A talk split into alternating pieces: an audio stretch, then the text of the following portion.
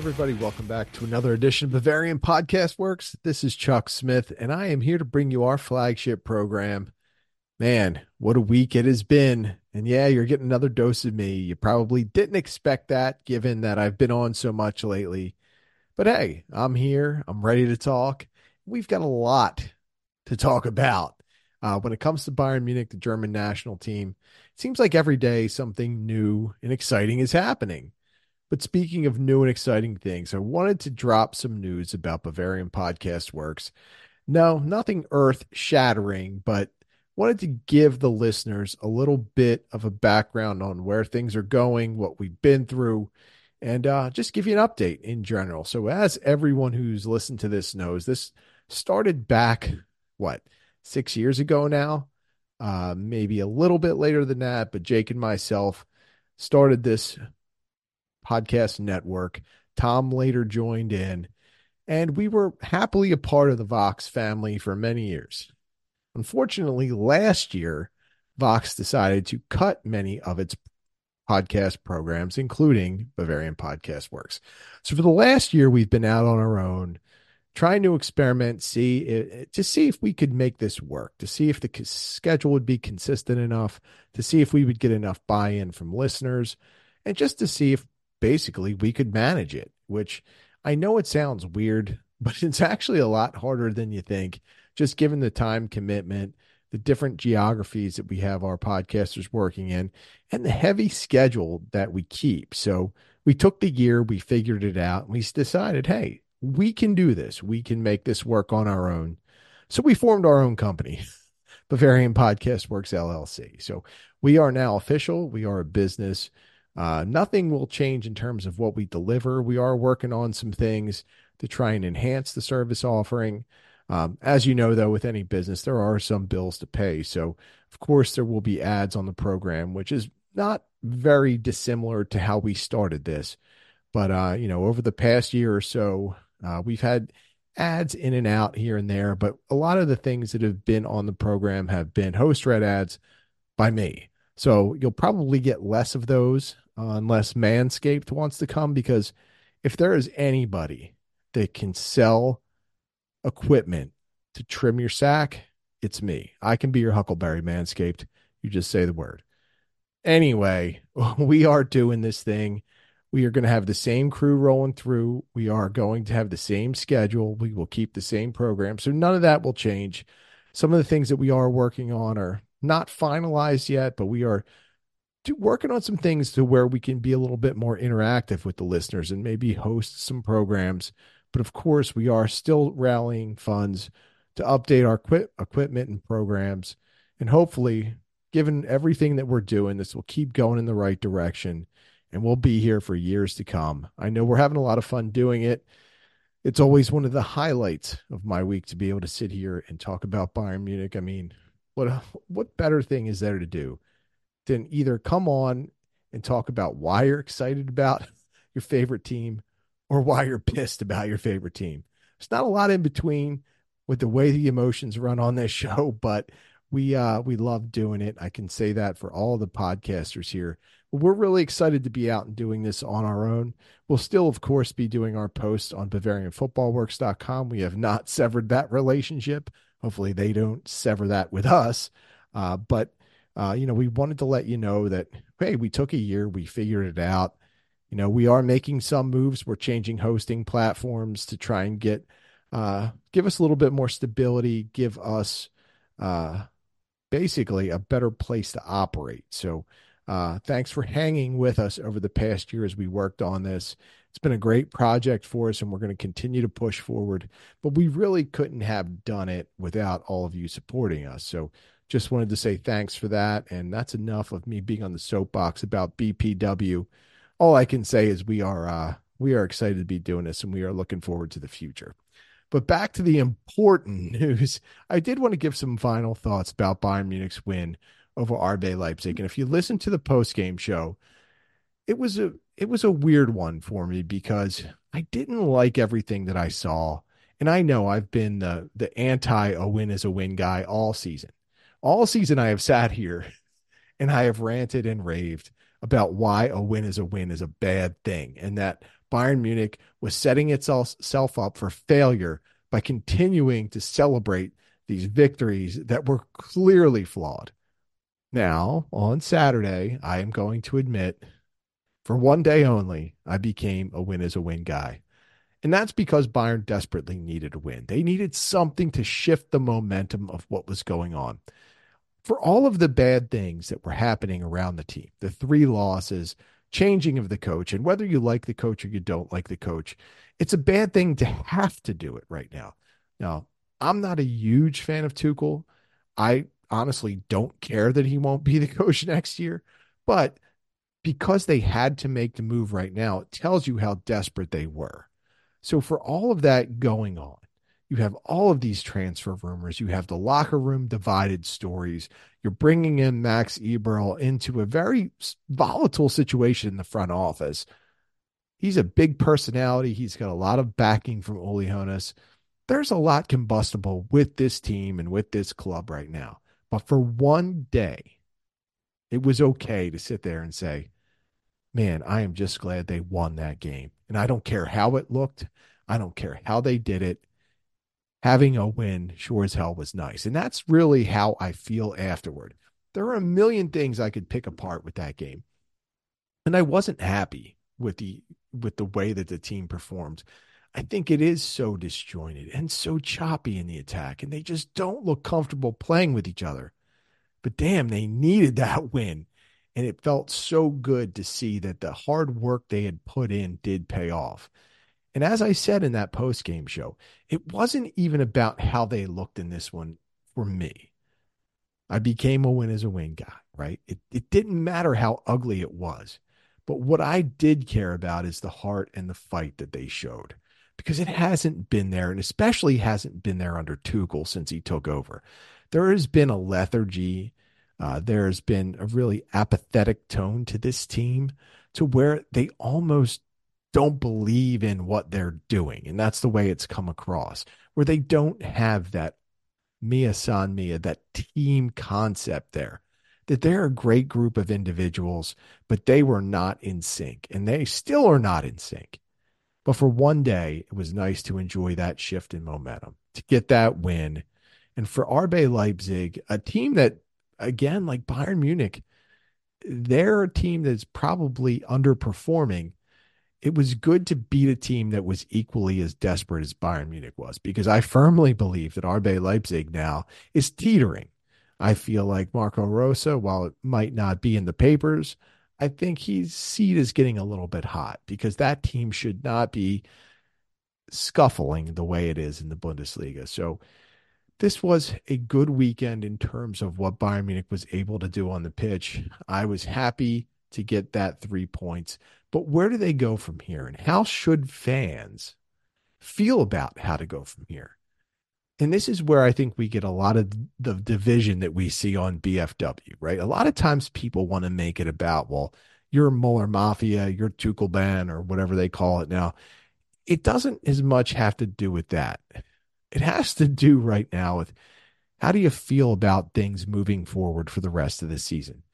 Are you holding an optimistic feeling that some way, somehow, Bayern Munich can claw back into this race for the Bundesliga, or they can rally in the Champions League? Are you holding out that slight hope of optimism that something like that can happen? Or, or are you stuck in reality?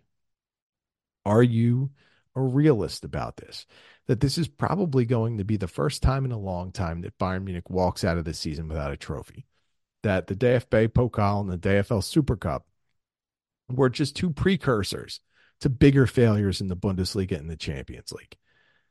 It's a very tough balance for someone like me.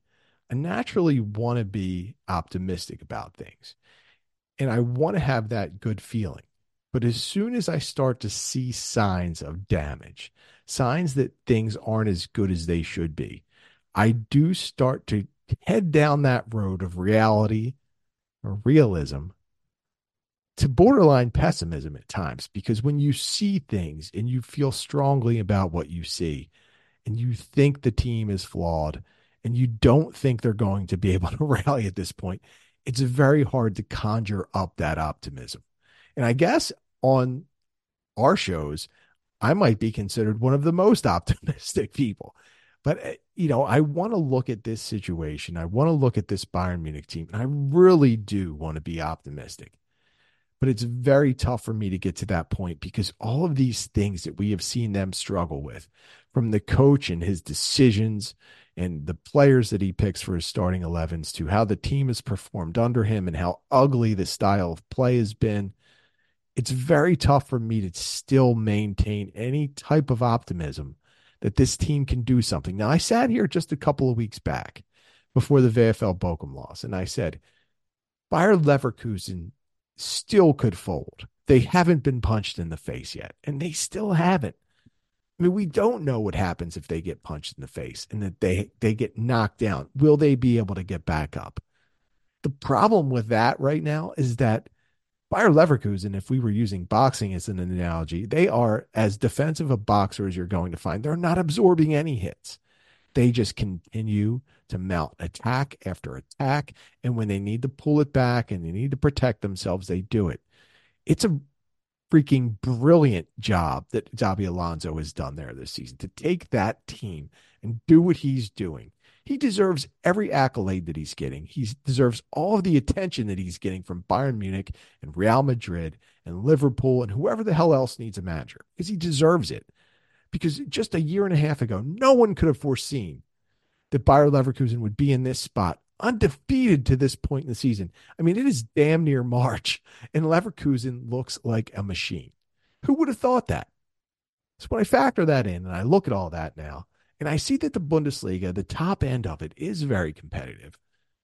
I, I am a little worried about Bayern Munich and where this is all headed. And when I see stories like I did today about as many as twelve players having their futures discussed at Bayern Munich, with five almost certainly to be sold, I, it, I worry about the direction of this club and how it got to this point. So optimism, pessimism, realism, I don't know where I fall right now, because I'm stuck trying to figure out what can this team do now and what will this team look like next season? Because I do think there's going to be significant change. I don't know that it'll be twelve players. I don't even know if they'll get up to selling five players. But some of the players that have been stalwarts here that have helped form this generation of the club, I feel like are very susceptible to be to be sold, or let go, or returned on loan, or whatever. There is going to be a chunk of this team that is not back. And it makes me worry that this is another step that Bayern Munich is not necessarily taking with a plan. So we saw what happened last year with Nagelsmann and Julian Nagelsmann getting fired, Razzo and Kahn, uh, you know, eventually getting the axe over that decision to fire Nagelsmann and bring on Tuchel. It didn't work. But through all of that, you lost the leadership of the club. You did replace it, and you did bring back Karl Heinz Rummenigge and Uli Hoeneß to kind of shepherd things in and keep the club going as they figured out what to do next in the front office. But the problem is there's been no long-term strategic direction. And that is what really worries me. Whatever happens this season, we can't control. Bayern Munich can't even control it at this point. But what's next? If you're going to take the L this season and you're going to go trophyless, you, you you better damn have a plan to make it work next year. And that, I guess, is where Max Eberl will come in, and we'll talk about what Max Eberl is going to be expected expected to do in the next segment, because I think that Max is absolutely going to have a lot of pressure on him. And especially as we come out of this season and we see fans are battling within themselves whether to be optimistic about the future or whether to be realistic that Bayern Munich could be a club that's slipping. It's not going to be easy, because everything that Max Eberl does is going to be scrutinized. And any decision he makes to players on the current roster are going to really get that fifty-fifty split, where fifty percent of the people are going to be happy with the move that was made and fifty are going to be irate. And it's a very tough spot to be in. He didn't ask for this exact situation, but he's getting it.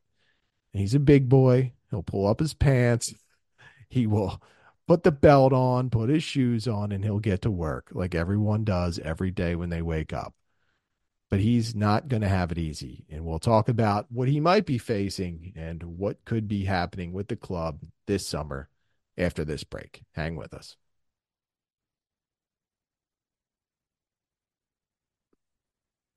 Hey, everybody. Welcome back to Bavarian Podcast Works. This is Chuck Smith. Happy to be talking to you here on our flagship program. Uh, where we left off before that break was talking about Max Eberl and what could be happening with him as he seeks to really push Bayern Munich into its next generation. You're starting to see the rumors of a generational turnover, and it makes sense in a lot of ways because Bayern Munich is a team right now that has a good group of veterans, a strong group of veterans, but it might not be meshing anymore, might not be working. The veterans might not have developed as much as some fans or even some of the club executives would like. So Max Eberl is going to have to come in and immediately start to sort that out on the roster. But it's not just the roster that Max Eberl will be working on. It's funny to think that with all of his experience, there are still going to be some issues with having to work with people in the front office and figure out who fits into his plan there, let alone with the roster. Uh, Kickers' George Holzner came out with a report stating that Marco Nepp and Marcus Pilawa are two people within the front office. Pilawa is, of course, the chief scout. Nepp is the technical director.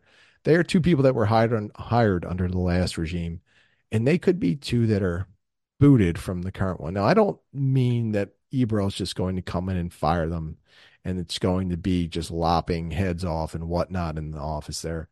But it does look like he has his own ideas about how the front office should be shaped, what it should look like, and who should be manning those key positions. And it's very unclear whether Nepp and Pilawa are two people that fit into that mold. Now, interestingly, there was another story that broke. And this one doesn't bode so well for current sporting director, Christoph Freund, who uh, has done a decent job at times. Feel like he has done some good things, but also has, I don't know, I thought overreacted to some programs. And once again, it was Kickers' George Holzner who said that Eberl has different ideas than Christoph Freund does, especially in regards to squad planning. For example, Sacha Boey is a player that Eberl would not have done and would not have done the transfer for. Uh, I guess we can ascertain from that that Eberl would have considered that a panic move, that he, they that Bayern Munich spent too much and that Freund okayed a move that probably didn't need to be made. And I absolutely see that point, to be honest with you. Uh, I thought it was a panic move. I mean, Bayern Munich is a, how many options do they have at right back? You know, and now Joshua Kimmich is back playing right back. So there were options. I don't know that Sacha Boey was, was a player that Bayern Munich really was going to value long-term and to pay as much as they did for him. I just, I didn't get it at the time. I mean, I understood why Freund would want to do that, but I didn't get what they thought the end result of this would be and what would happen when they had more options back. So what happens to Boey? Does he hang in, or is he just going to be a high priced sub? I, I don't know, but I get that. So that was one thing where Eberl and Freund might not be aligned. But if you think that's the end for Christoph Freund, it's probably not, because if you remember way back when he got hired, one of the reasons that Bayern brought him on is to improve the academy and work with the player development system so that they could start scouting players young, developing them into stars, players that could make the first team, which we don't see often anymore at Bayern Munich, and, and increase the club's transfer options and value that way.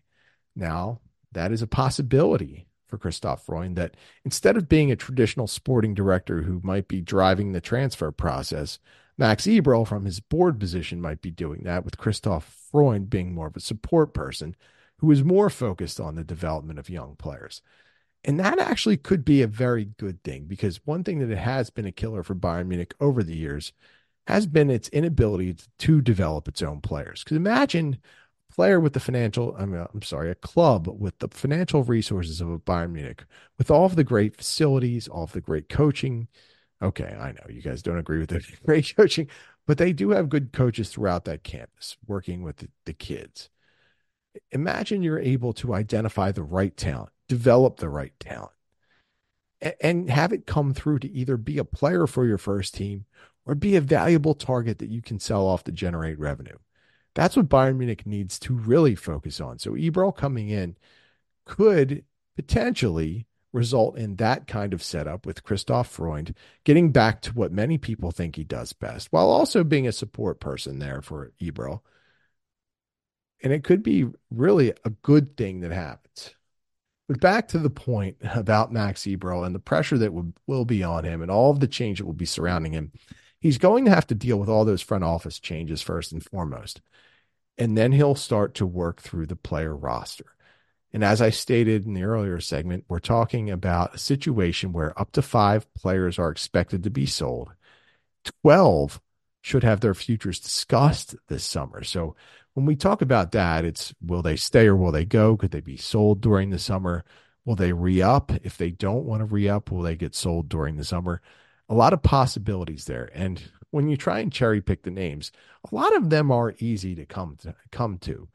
Uh, there are a couple that are questionable at this point, but Eberl's going to have to do a lot of homework. And I, I would bet, since this has been what I would call the longest courtship in, in front office executive history, uh, Eberl has probably known he's joining Bayern Munich for a long time. Why it's taken this long to go official, I don't know. I know there was some talk that it was based around the board meeting and them being able to vote on bringing in another board member. And I guess those are all the specific things about business that you have to do, and you have to follow your protocols and your guidelines. Either way, it's been a little bit frustrating to watch from the outside because we've heard the rumors. Everybody pretty much knows this is happening, but it's just been delayed. And when you're watching the team scuffle and you're watching Tuchel not get any results and you're watching the team fall apart from under him, It, it it was frustrating to to think about why isn't the, the club pushing to get this done faster so they can take that next step forward, move on from Tuchel, start to rethink their roster, and get all of that in motion now. By the time Eberl is hired, which is expected to be this week, it's borderline March, you're not that far away from the summer transfer window, and you've got a lot of work to do. You've got key contract discussions with Joshua Kimmich, Alphonso Davies, Leroy Sané. I mean, these are monumental players for your club. You've got swirling rumors around Leon Goretzka and Serge Gnabry, among others. Eric Dyer has been rumored to be going back to Tottenham because Bayern thinks he's too slow or something. Uh, although you could say that Dyer had another good performance this weekend. I don't know. We could go on and on about Dyer. Some people hate him. Some people like him. I actually think it was a good move for what he is, which is your fourth center back, but I'm not going to, going to digress there. Okay. There are a lot of things we could talk about. You have Alexander Nübel coming back to the club after a loan assignment. You have Daniel Peretz, who needs to play, but probably won't be able to behind Manuel Neuer and Sven Ulreich. There are a lot of players out there whose status is in limbo, and we're not even touching subjects like Dayo Upamecano, who this week we found out might be on the chopping block at Bayern Munich because they can't trust him, or Jamal Musiala, who might not want to be at Bayern Munich. I mean, these are, you know, this is speculation about the rumors that have been out there, but we don't know what his long-term thoughts are for what he wants to do. So the bottom line is just about everybody on the Bayern Munich roster is in somewhat of a tenuous position. Even Harry Kane has been linked to Manchester United and Chelsea, but I don't anticipate anything like that happening. But just as a case, I mean, we're looking at all of this, and there's a lot of rumors, there's a lot of uncertainty, and there certainly is going to be a lot of thought about turnover. We don't know how much that, you know, rumored roster overhaul will, will take of that will take place. But I mean, there is a lot for Eberl to come in and absorb and figure out what to do next. And not only does he have to work with the front office, figure out that situation, work with the current roster and figure out what he wants to do there, he then has to identify transfer targets and help look at the youth system as well. So there's a lot that this guy has on his plate. And there's nothing in his background that says it, that he can't do it. But I think what I that what fans need to recognize is this is a lot for any one person. And this is a guy who suffered from a little bit of burnout earlier in his career, if I remember correctly. So I I understand his brilliance as a personnel man, and I, his experience is really second to none. He's going to be able to have an idea how to create a plan to attack all of this. But let's not place all of our hopes on Max Eberl, because this is a lot for him to take in. It's a lot for him to process. And he's going to probably have some learning moments on this job, because there's just so much going on. And I guess what he does have going for him is he is very tight with Uli Hoeneß, who, let's be honest, he's still the master of puppets at Bayern Munich. And yes, is he overstaying his welcome? You could argue that. And there are a lot of reasons to think that maybe he's meddling a little bit too much. But Uli Hoeneß has done so many great things for Bayern Munich over the years, and he has been one of the great leaders in the club's history. It's tough to knock him too much, but I would say lately Uli's not exactly batting three hundred anymore. So he's going to have to figure out very quickly what he wants to do moving forward, because Max Eberl is going to have a tough enough job examining everything on his own, let alone with Uli Hoeneß trying to tell him what to do. So Max Eberl, I think most Bayern Munich fans have their hopes set on you, but I think what most Bayern Munich fans have to understand is that you've got a hell of a big job in front of you, and you're going to need time, and you just don't have a lot of it. So uh, we talked earlier about optimism, realism, and pessimism, getting all of it solved in one summer. That's a very, very optimistic uh, approach or idea that some fans might have. The last thing that I wanted to talk about, and this is such a hot button issue around Bayern Munich these days, is Leroy Sané. And it's a hot button because Sané, he might be the most talented player on the Bayern Munich roster. He might be. I mean, I don't know that I would label him that, but I could see how people would say that. I mean, you're talking about a player who was the best player on the roster for the majority of the Hinrunde. You're talking about a player who Bayern Munich pursued for eighteen months. You're talking about a player who has, and I don't care what anyone says, has become a great two-way player at Bayern Munich. He, I don't think he was this well-rounded at Man City, but his commitment to the defensive end, which I will totally credit Hansi Flick for, because Hansi Flick was the coach that had to go through the growing pains with Sané to get him to respect playing defense, to respect tracking back, and to realize how important he is to the team if he plays a two-way style. Hansi Flick did all that, and Sané totally benefited from it. And I know that the two were not always seeing eye to eye, but Hansi Flick made Sané a better player. So you've got this player who is, at his best, one of the best, if not the best wing in the world. The problem with Sané, and we've seen this for three seasons now, he has these spills. He has these ruts. And he just falls into them, and he looks hopeless, and he doesn't look like he knows how to get out of it. He looks like his confidence is shot, and it's so damn tough to watch, because you know how good the guy can be. It's just painful to watch him struggle the way he is. Now, this season, I will say the reason he has dropped off could be a million different things, but if you ask me, I would say that he's physically beaten down from the high mileage that Tuchel has put on his legs. We know now that Herbert Hainer, I believe it was, said that Sané seems to be favoring his groin a little bit. Don't we all? Um, but seriously, that he's having a little bit of a groin injury at this point. And if so, like, when did this occur, and why has he been keeping this heavy workload like he has?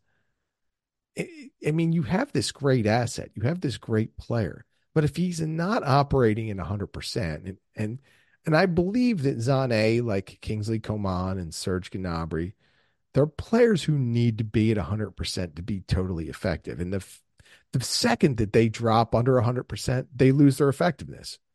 Maybe not wholly, but they get less and less effective as that percentage goes down. So where Sané is now, we don't know, but we do know he's a little bit banged up. We know he scuffled a lot in the second half of the season here, and a lot of fans are frustrated with him, and I can't blame them because you see the greatness that he had in the Hinrunde, and then you see the low points that he's had here. And even looking at the Leipzig match, he did some great things. And I, you know, we talked about the great runs that he made. And I, I can't remember who it was in the comments that brought up Sané tracking back and making big defensive stuff. And we absolutely should highlight that because it proves that, you know, all of the work that he has done since he got to Bayern Munich, like he has indeed one hundred percent made himself a more well-rounded player like that. I think when he arrived at Bayern, we've never seen him track back like that. But he's learned and he's gotten better. But what does Bayern Munich do? Is he really going to be worth the salary that they're going to have to pay him? I mean, by all accounts, he wants to be at Bayern Munich. His family is happy living where it does, and he wants to stay. But Bayern Munich now is in a little bit of a crunch, right? They uh, have a, a very high-priced roster. They need to start shedding some salary because they have to make some changes. And Sané could be one of those figures that gets a very close look because for as good as he can be, it's not coincidence that this starts to happen every season where we see him go through these extended ruts. And it's very unfortunate because I do think it's, it's a two-pronged problem that he has. I do think he gets beat up physically. And I think mentally, when he starts to scuffle a little bit, maybe he's not feeling one hundred percent. He struggles with his confidence. He gets very indecisive. Even on Saturday against Leipzig, we saw his touch betray him. I mean, he typically has a great touch, but he has not been able to really manage much of anything inside the box these days. I mean, you could argue that he's had good opportunities in just about every game. He just can't seem to get it right at this point. And I think mentally he needs to be refreshed. Physically, he needs to be refreshed. But from Bayern Munich, I am closely looking at this situation, and I'm saying, do we want to keep Leroy Sané and keep trying to build him up and get him to the point where we don't see these lulls? Or is this just what he is as a player? And that might be the case, that just this is just who Leroy Sané is. He is a, a guy who can look dynamic and incredible for good stretches and then can look like he's lost for others. And I think when Max Eberl comes in, maybe more so than players like Serge Gnabry and Leon Goretzka or Joshua Kimmich or even Alphonso Davies, he's going to look very closely at Sané because Sané is going to command a high salary.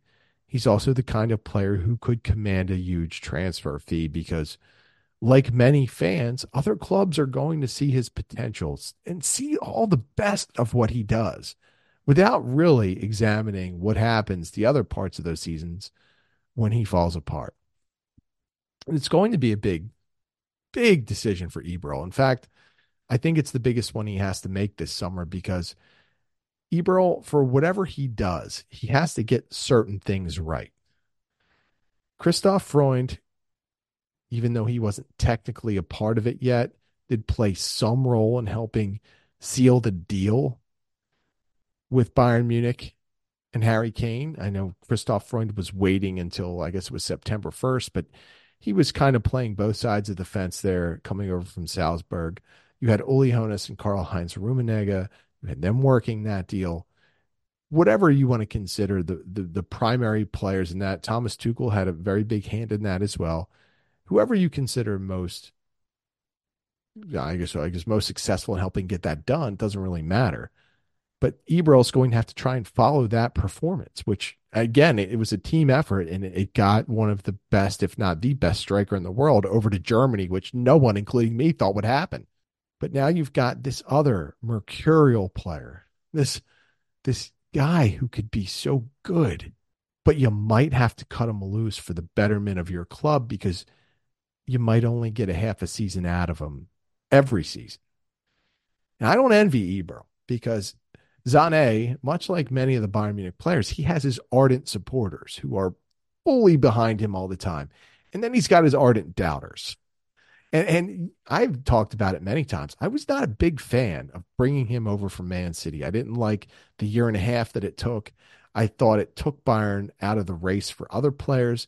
They became obsessed with getting Leroy Sané. And if you just want to look at end results, right? I mean, Bayern really hasn't won that much with him. So what were they missing when they didn't have him? I mean, Ivan Perisic was the season before playing as a starting wing for Bayern Munich. And theoretically, bringing in Sané should have been an upgrade. And I know like people will jump to conclusions, and I'm not saying Perisic is better than Sané. But what I'm saying is maybe he just functioned better at Bayern Munich. Maybe he fit better. Maybe he was just more consistent. I, I don't know. But Sané is one of those players that even though I didn't necessarily want him in the beginning, as I saw him develop, and I really, like, if you remember back when when I talked about this a little bit with Flick and Sané and how there were some rough patches and Flick pulling him from a game, I believe, after he had subbed him on and then pulled him. It was all about getting him to be more well-rounded. And sometimes Hansi Flick was able to deliver those messages in such a way that they actually st- st- stuck with players. I mean, and it did with Sané. Think about it. He's gotten so much better defensively. He's so much more well-rounded. So that even when he's struggling offensively, he's giving you something on the defensive end. But is that enough for Bayern Munich to re-up him and trust that he's going to be able to find a way to work this out in the next four or five years? I don't know. But that's something that Max Eberl is going to have to try and figure out. And the rest of us are just going to be able to sit back and discuss and criticize and do whatever about, because thankfully, none of us have to be in that position to figure out that conundrum, because it is going to take quite some time and it's going to take a lot of effort to figure out exactly who Sané is moving forward and if he is a player that Bayern Munich truly wants to build around. So that will about wrap it up for this flagship show. I appreciate everyone hanging in with me and especially uh, checking out the first few minutes of the podcast where, you know, I, I know you guys want to get right down to business, but I did want to take you behind the third wall or whatever they call it so you could understand what we were doing and what some of the initiatives are. And, you know, we will be releasing more and more info as it becomes available. But like I said, you're going to get everything you're getting now in the same format, in the same way. Uh, there could be some delays with some things getting out because of some technical issues, but we're working through all of that. So just keep hanging with us. Check us out here. Check us out at Bavarian Football Works dot com, of course. And, uh, you know, we'll keep you apprised of everything. As always, you can get me at the Barrel Blog on Twitter. You can get our tweetmeister, Tom Adams, at Tommy Adams seventy-one. You can get I Need No Name at B F W I N N. And you can get the site at Bavarian F B Works. As I said earlier, get all of our great podcasters and writers at Bavarian Football Works dot com. Get another big week ahead of us. I'm sure there'll be a ton of news dropping. So hang with us every day. Check us out. Keep listening to our podcast and hitting the site up for our posts. Have a couple of beers on me. We'll see you next time.